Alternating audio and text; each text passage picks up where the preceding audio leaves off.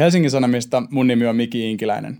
Suomen asuntojen hinnoista on jo pian 10 vuotta kerrottu yhtä tarinaa, joka tiivistyy siihen, että muussa Suomessa hinnat ovat polkeneet jo pitkään paikallaan tai laskeneet. Samaan aikaan pääkaupunkiseudulla hinnat ovat nousseet lähes yhtäjaksoisesti 90-luvun lamasta saakka. Tänään on perjantai 23. huhtikuuta ja tämä on HS Vision podcast.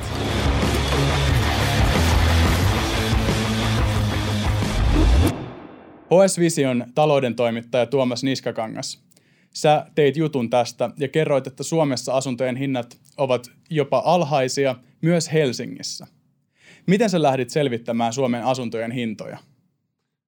No mä rupesi kiinnostamaan se, että kun me seurataan hyvinkin tiiviisti Suomen asuntomarkkinan kehitystä, mutta me tehdään se aina indeksitasolla, että aina verrataan edelliseen vuoteen ja edelliseen kuukauteen, niin – niin se ei hirveästi kerro siitä, että kuinka kalliita ne asunnot oikeastaan on just sillä hetkellä suhteessa esimerkiksi ihmisten palkkoihin tai, tai korkokuluihin tai siihen, että millainen olisi niin kuin asuntojen vuokraamisen kustannus sillä hetkellä.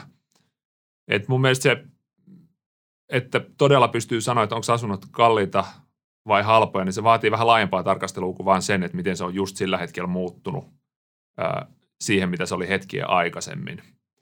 Ja ehkä sen lisäksi tässä on niin paljon tapahtunut asuntomarkkinoilla koronavuoden aikana, varsinkin ulkomailla. Asuntomarkkina käy tosi kuumana tällä hetkellä monessa maassa ja musta alkoi tuntua, että Suomessa on jotenkin oikeastaan aika hiljasta siihen nähden, mitä maailmalla tapahtuu. Niin mä halusin myös vähän katsoa Suomen asuntomarkkinan tilannetta verrattuna muihin maihin.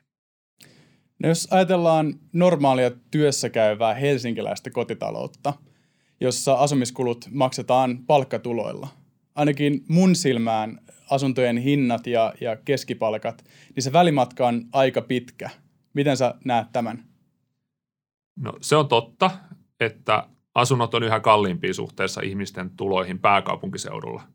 Et pääkaupunkiseudulla ihmisten tulot on kyllä noussut vuosien saatossa enemmän kuin muualla maassa, mutta ei, ei niin paljon kuin mitä asuntojen hinnat on noussut. Ja, ja se on semmoinen kehitys, joka on jatkunut jo pitkään. Mä tarkastelin semmoista niin esimerkkitapausta, jossa katsottiin, että keskivertoperheen tuloilla kauanko kestäisi, jos kaikki tulot, tämmöinen hypoteettinen tilanne, saisi säästettyä, niin monta vuotta kestäisi, saisi vaikka 54-öisen pienen asunnon pääkaupunkiseudulta, niin kyllä se on noussut. Yhä pidempään pitää säästää, jotta saa ostettua asunnon. Että jos se vuosituhannen alussa oli että kaikki tulot säästäisi neljä vuotta, mikä ei tietenkään ole mahdollista säästää kaikkia tuloja, mutta että jos ne saisi säästetty, niin se oli neljä vuotta ja, ja nyt se on jo reilusti yli viisi vuotta. Et, et se on niin kuin tasaisen varmasti mm, pikkuhiljaa kasvanut se aika, mutta ei kuitenkaan mitenkään räjähdysmäisesti. Ja muualla maassa sitten taas tällaista kehitystä ei oikeastaan ole ollut. Että, et, päinvastoin oikeastaan entistä lyhyemmällä säästöajalla pystyy ostamaan asuntoja. No jos ajatellaan sitä toista asumismuotoista toiseksi yleisintä, eli vuokraamista, niin miten sä näet sen tässä tilanteessa? No pitkällä aikavälillä siinä on ollut heiluntaa, mutta ei se mitenkään dramaattisesti ole se kuva muuttunut. Eli, eli äh, kyllähän se on tosi pitkä aika tosi monen vuoden vuokrat ollut, ollut aina, että mitä pitäisi säästää, että pystyisi asunnon ostamaan, jos niitä vertaa keskenään.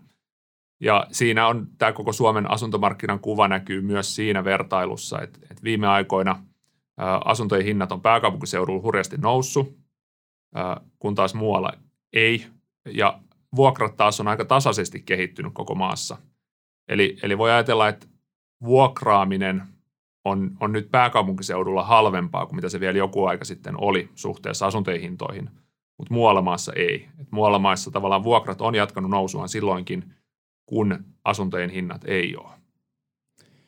No tällä hetkellä korkotaso on tosi matalalla ja suurin osa asuntokaupoista rahoitetaan kuitenkin pankkilainalla. Miten nämä korot vaikuttaa siihen asunnon kokonaishintaan?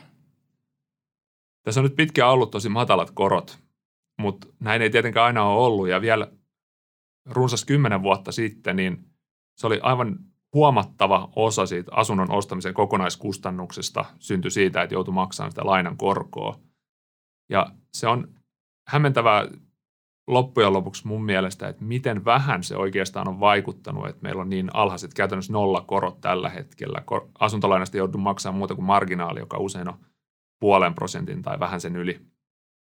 Ja, ja se pienentää niitä lainanhoitokustannuksia niin paljon, että sen pitäisi periaatteessa näkyä hyvin paljon asuntojen hinnoissa, mutta ei tämä meidän asuntojen hintakehitys ole ollut sellaista Suomessa, että, että se olisi niin kuin jotenkin täysin mennyt läpi sinne – hintoihin. Et se on mun mielestä yksi aika kiinnostava tekijä, että jos ottaa huomioon ne lainan korkokustannukset, niin voi ajatella semmoisia esimerkkitapauksia, että, että asunnot on tällä hetkellä halvempia kaikki ne kustannuksineen kuin mitä ne oli vuonna 2007 tai 2008.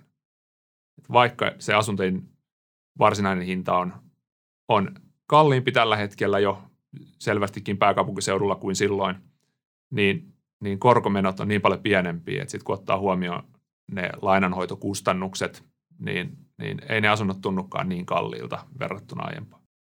Nyt kun uudisrakentaminen on nousussa, niin on tullut taloyhtiö velkaa, joka tarkoittaa sitä, että velallisen myyntihinnan päälle voi tulla tuplasti velkaa. Miten sä näet tämän vaikutukset? Niin nyt taloyhtiölainat on tietysti sinänsä tuttu juttu jo pitkältä ajalta, mutta se on nykyään niin hurjan merkittävä tekijä siinä uusien asuntojen myynnissä. Ja se on hyvin tyypillistä, että 70 prosenttia uuden asunnon pelattomasta hinnasta, niin, niin katetaan sillä taloyhtiölainalla. Ja se on kyllä mun mielestä vähän ongelmallista. Se saattaa hämärtää ihmisten käsitystä siitä koko, kokonaisvelkataakasta, minkä asunnon nostamisesta syntyy. Ja, ja sitten toisekseen, jos me koettaisiin joku iso laskumarkkina, niin ei se välttämättä tunnu mun mielestä hirveän reilulta, että iso osa siitä velkataakasta on taloyhtiön ö, yhteisellä kontolla. Et jollain tavalla mun ajatusmaailmaan sopii, että ihmiset vastaisivat omista veloistaan, eikä niin, että koko taloyhtiön tasolla niitä voidaan joutua setvimään. Normaalitilanteessahan sille ei ole suurtakaan merkitystä, kun ihmiset hoitaa ne rahoitusvastikkeensa ja silloin jos joku ei hoida, niin totta kai sitten viime kädessä hän voi menettää sen asuntonsa taloyhtiölle – mutta kyllä siitäkin aikamoinen hässäkkä yhtiölle syntyy ja harmii niille muille taloyhtiön osakkaille. Et, et tavallaan mä näen, että et se on niinku ollut omalla tavallaan ongelmallinen kehitys kyllä, joka voi aiheuttaa joskus ongelmiakin. No suomalaiset katsoo varmaan suomalaista asuntomarkkinaa ja, ja tota, ainakin omaan silmään se voi vaikuttaa välillä aika kalliilta, mutta millaista se on muualla maailmassa? No ihan nyt viime ajat on muualla maailmassa nähty aikamoista asuntomarkkinabuumia. Se osittain liittyy just näihin mataliin korkoihin, jotka on Suomessa ollut jo tosi pitkään matalalla, mutta muualla maailmassa osittain, missä on, käytetään asuntorahoituksessa enemmän kiinteitä korkoja ja, ja ne on pitkiin korkoihin sinänsä sidottuja, niin, niin siellä on vielä viime aikoinakin korot tullut alaspäin asuntolainoissa monissa maissa huomattavastikin ja, ja asuntoja ostetaan entistä kalliimmalla ja siellä todella tapahtuu paljon, varsinkin omakotitalojen markkinalla. Et Suomi on niin kuin ihmeellinen tällainen saareke, jossa asuntomarkkina jatkaa sellaista tasasta menoaan ilman mitään kummempaa buumia, vaikka, vaikka sellaisia pieniä merkkejä sellaisesta on toki Suomessakin nähty. Et kyllä, se, kyllä se hurja on, ja se on myös ollut pitkäaikainen kehitys. Et se, mitä Suomessa on tapahtunut jo kymmenen vuoden ajan, niin poikkeaa kyllä hyvin paljon muista maista, missä on nähty isojakin heilahduksia. Ja osittain siihen voi olla ihan rakenteellisia syitä, että Suomessa vaan on esimerkiksi asuntolainojen sääntely sen verran ää, tarkkaa, että se vakauttaa sitä tilannetta verrattuna moneen muuhun maahan. Ää, tai, tai muita syitä, niin kuin Suomessahan on paljon tilaa, mihin rakentaa verrattuna moneen muuhun maahan, mikä voi osaltaan hillitä sitä asuntojen nousupainetta – mutta on se, on se jännä, en tiedä voiko se ikuisesti jatkua, että Suomen asuntomarkkina on näin tällainen tasainen ja suorastaan tylsä. Tuomas Niskakangas, kiitos. Tämän podcastin sponsoroivat Helsingin Sanomien tilaajat. Jos sinulla ei ole vielä tilausta, on kuuntelijoille tarjolla kahden viikon ilmainen näytetilaus osoitteessa hs.fi kautta parempaa kuunneltavaa. Kuva- ja äänituotannosta sekä leikkauksesta vastaa tänään Mikko Peura, mun nimi on Miki Inkeläinen ja tämä podcast toimitetaan Helsingin Sanomien visiotoimituksessa. Nähdään ensi viikolla.